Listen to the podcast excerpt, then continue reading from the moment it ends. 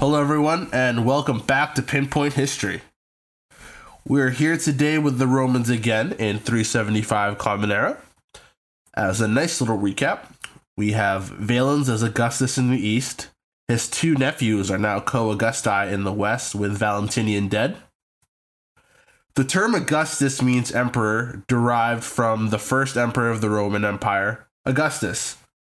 Caesar usually implied that you were the current successor to the current Augustus. Just as a little quick, brief uh, recap.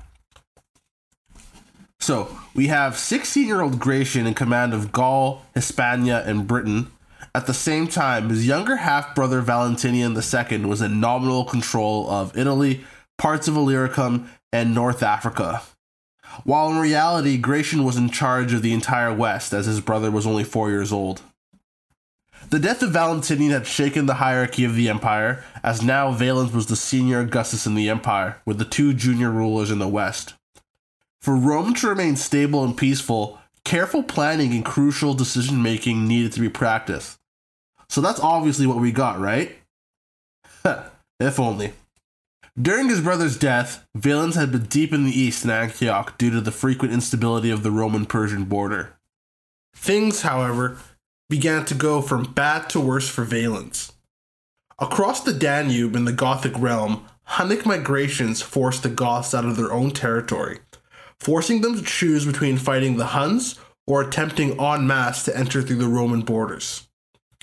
This meant that a buildup of Gothic refugees began to migrate towards the Roman frontier at the Danube. At first, the situation did not necessarily mean disaster for the Romans. An influx of Gothic refugees meant that the Gothic men would join the Roman army as a part of entering the empire.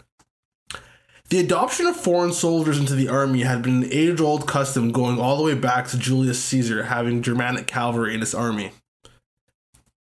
The difference here, however, was the scale of refugees that began piling up on the Roman doorstep. Still, the influx could be managed if handled with adequate care and attention to detail. So, remember when I said for Rome to remain stable and peaceful, careful planning and crucial decision making needed to be practiced? Well, that's the opposite of what we got. Soldiers known as the Limitanii guarded the Roman frontiers. The issue with that was that the Limitanii soldiers were few in number. Modern scholarship is divided between the Limitanii being part time soldiers or more professional soldiers. The enforcement of the Roman borders had been left to the Limitanii, and the bulk of the eastern soldiers were currently deep in the eastern territories due to Persia's on and off again threat. Can I just quickly mention that the Shah of the Sassanids, Shapur II, ruled the entirety of his life from 309 to 379. This guy's been beefing with the Romans for at least the last 52 years, from Constantine the Great to Constantius II, Julian, Jovian, and now Valens. That's five emperors, and Shapur has warred with them all. This dude is a certified hater of Rome. The period of Shapur II from 309 to 379 is also considered one of the golden ages of Sassanid Persia. It shows what kind of stability a state can go through when it has a consistent long term ruler. The exact type of stability that the Romans needed desperately. The Romans needed a strong leader. The duo Valentinian and Valens had worked because of Valentinian's firmness as a leader. Valens was an able administrator but lacked the firmness of his brother. This is also just my interpretation of things. I always recommend doing the research oneself to come away with your own point of view. With the Goths at the Danube, they sent messages to Valens in Antioch asking for asylum. When the news arrived, Valens contemplated what to do. Many of his advisors were quick to point out that allowing the leader of the Goths and his followers entry would be a major boon to the army. They could absorb many able fighters into the military, as more and more citizens of the empire did not want to join the army. Emperors in the past had to resort to the conscription of citizens from the border provinces to fill the ranks. The main groups of Goths that Valens was dealing with was led by a chieftain known as Fritigern. Fritigern and Valens had kept up correspondence during the 370s. Valens allowed for Fritigern and his peoples to cross through the border. Still, other groups of Goths had also come seeking asylum from the Huns as well. Now, here is where the problem really began. Admission into the Empire was supposed to be limited. If you've listened to Mike Duncan's History of Rome, you'll remember the five rules he detailed when it came to allowing admission into the Empire. Rule 1 Disarm the people being brought into the Empire. It may seem obvious, but allowing armed people into your borders does not bode well. Rule 2 You gotta break them up from each other and disperse them into smaller groups throughout the Empire. Rule 3 They must abandon allegiance to their old chieftains and kings and accept Roman authority. Rule 4 When fighting for Rome, they must fight with Roman weaponry under Roman commanders. The fifth and final rule is that they must be met with a show of force when allowing them into the empire. There must be soldiers, and they must outnumber the immigrating groups of people. Virtually, none of these rules were followed. On top of it all, the corruption and abusive practices the Romans at the borders would engage in would set the Goths off in a violent frenzy and you can't really blame them for the response. Now, you're thinking to yourself, what kind of abuse will set off people into a group of frothing rage similar to when I stubbed my toe? Well, let us turn to the words of Ammianus Marcellinus, one of our primary sources of the era. Gonna get my Shakespeare voice on. At their head were two rivals in recklessness. One was Lupicinus, commanding general in Thrace, the other, Maximus, a pernicious leader. Their treacherous greed was the source of all our evils. I say nothing of other crimes which these two men, or at least others, with their permission, with the worst of motives, committed against the foreign newcomers, who were yet as blameless, but one melancholy and unheard of act shall be mentioned, of which, even if they were their own judges of their own cases, they could not be acquitted by any excuse. When the barbarians, after their crossing, were harassed by lack of food, those most hateful generals devised disgraceful traffic. They exchanged every dog that their insatiability could gather from far and wide for one slave each, and among those were carried off also were sons of the chieftains. Okay, so what does that mean exactly? Well, that's a great question. Let me break it down for you. After Valens allowed Fritigern's Goths into the empire, two generals named Lupicinus and Maximus came to the Danube to regulate the immigration into the empire. Ammianus Marcellinus does not have good things to say about these two, calling them immoral and greedy. After the Goths crossed the Danube, which did not go smoothly, with many people drowning in the crossing, once they got into the Empire, Lupicinus and Maximus quickly realized they did not have enough supplies to feed the Gothic migrants. So here's where we begin to see how the Romans went from handling things poorly to full blown incompetence and corruption. Instead of breaking up the groups of Goths into smaller numbers and spreading them around the empire, they let them stay in place and exploited their situation. Allegedly, the Goths became so desperate for food that they sold their children to slavery for rotten dog meat. It's hard to say if that's true. Still, we're reading this from a Roman source who could have covered it up. But regardless, I do not doubt that the Goths faced severe exploitation during this moment. So while the Romans are in the midst of currently mismanaging this entire debacle, we get another group of Goths at the door pleading for entrance into the empire. Yep, that's right.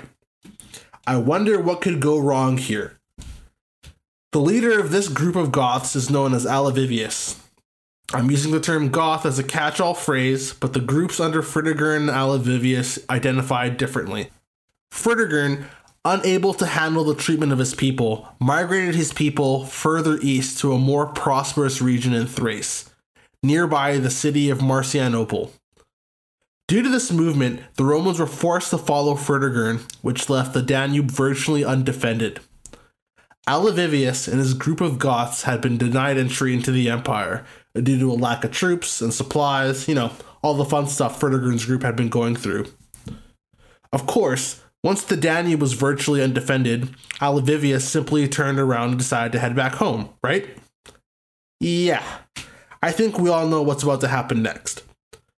Alavivius and his Goths crossed over the Danube and, once in imperial territory, began to pillage the countryside. Lupicinus was soon informed of the crossing of the other Goths and decided to settle the matter swiftly. Lupicinus sent invitations to Fritigern and Alavivius to diplomatically handle the situation, telling them to come to Marcianople to talk it all out. You know, a little schmoozing. Sorry for selling your people into slavery for dog meat, Fritigern. Honestly, my bad.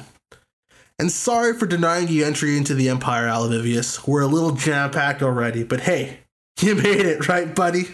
Let's enjoy the feast and talk it out. What are we, barbarians? Oh, right. You two are.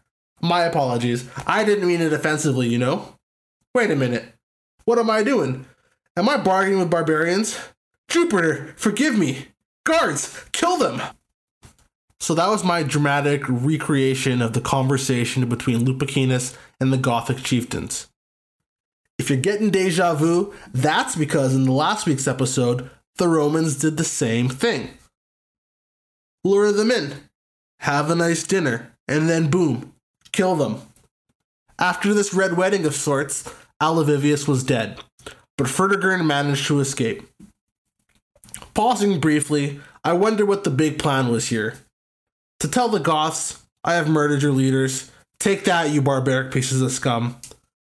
I imagine killing a group of foreign people's leaders in your land and then leaving them leaderless is probably not in the Empire's best interests. They might get a little mad about it, but that's just me. I'd probably handle the political killings a bit differently if I were in charge. After Fritigern's escape, he rallied a group of armed Goths to begin raiding the surrounding territory in retaliation. In response, Lupicinus rallied the Limitanii troops and marched out nine miles to meet the Goths in battle. Estimates of this engagement have about 7,000 fighting Goths and 5,000 Romans.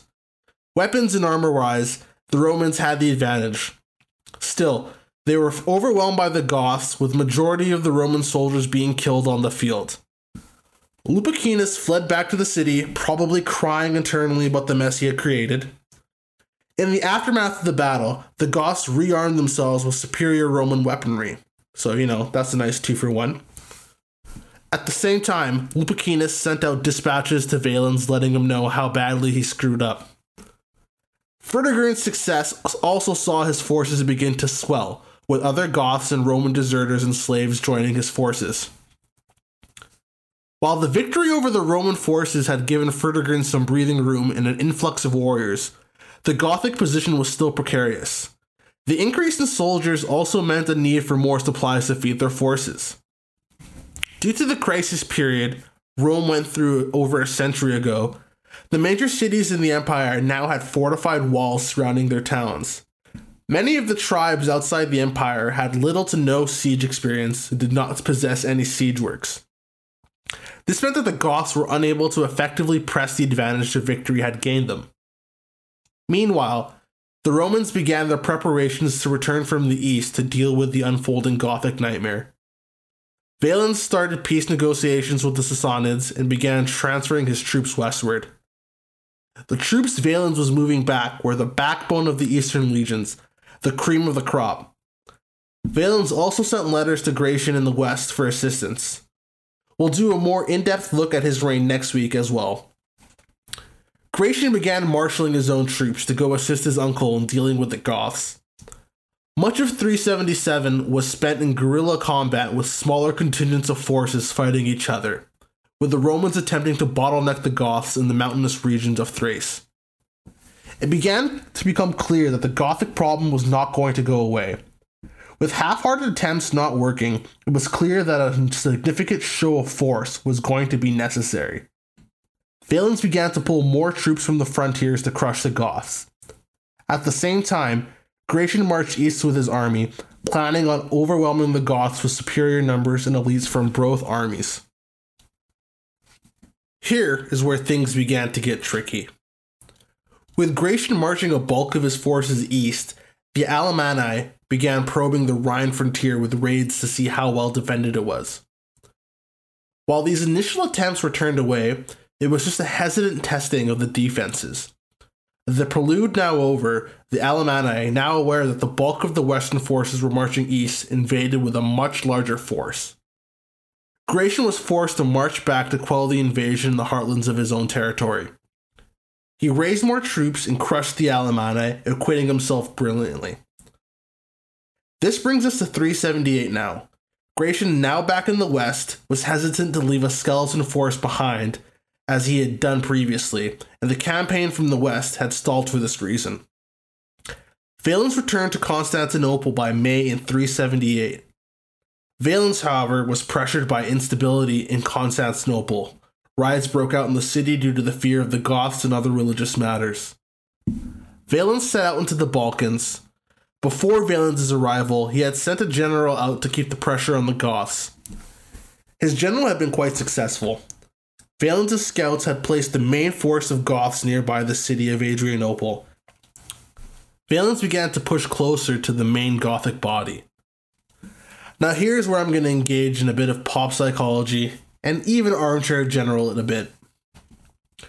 One of Gratian's generals had made it to Valens, imploring the emperor to wait for Gratian so that they could fight the Goths together.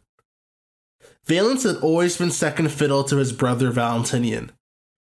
Now, Valens was the senior emperor, he was the big dog. Gratian earlier in the year had repelled the Alemanni invasion, winning glory for himself. Valens probably wanted some glory for himself, not wanting to share it with his nephew, Valens held a war council with some of his generals advocating for attacking now. In contrast, others recommended waiting for the arrival of Gratian. In the end, Valens decided to fight the Goths with just his forces. So now it brings us to our fateful day, August 9th, 378 CE. Valens left the city of Adrianople in the morning. It was a hot day. And the Romans had to march in the heat and over rough terrain for eight miles, or for us civilized folks, just shy of 13 kilometers. The Romans, around noon, finally faced the Gothic forces ahead of them. The Goths had arranged themselves in a semicircle to defend their wagons and caravans where their baggage and non combatants remained. Estimates ranged that the Goths had around 10,000 fighting men, while the Roman force numbered 20,000, with the army's core being the eastern elites. Fritigern began by sending fake treaties for peace so his allied cavalry could return. Envoys went back and forth, and for a few hours, the Romans, after enduring a long march in the heat, were now forced to stand in the sun, baking in their armor. Eventually, during the back and forth settlements, a contingent of Imperial cavalry located on the army's left wing set off towards the enemy.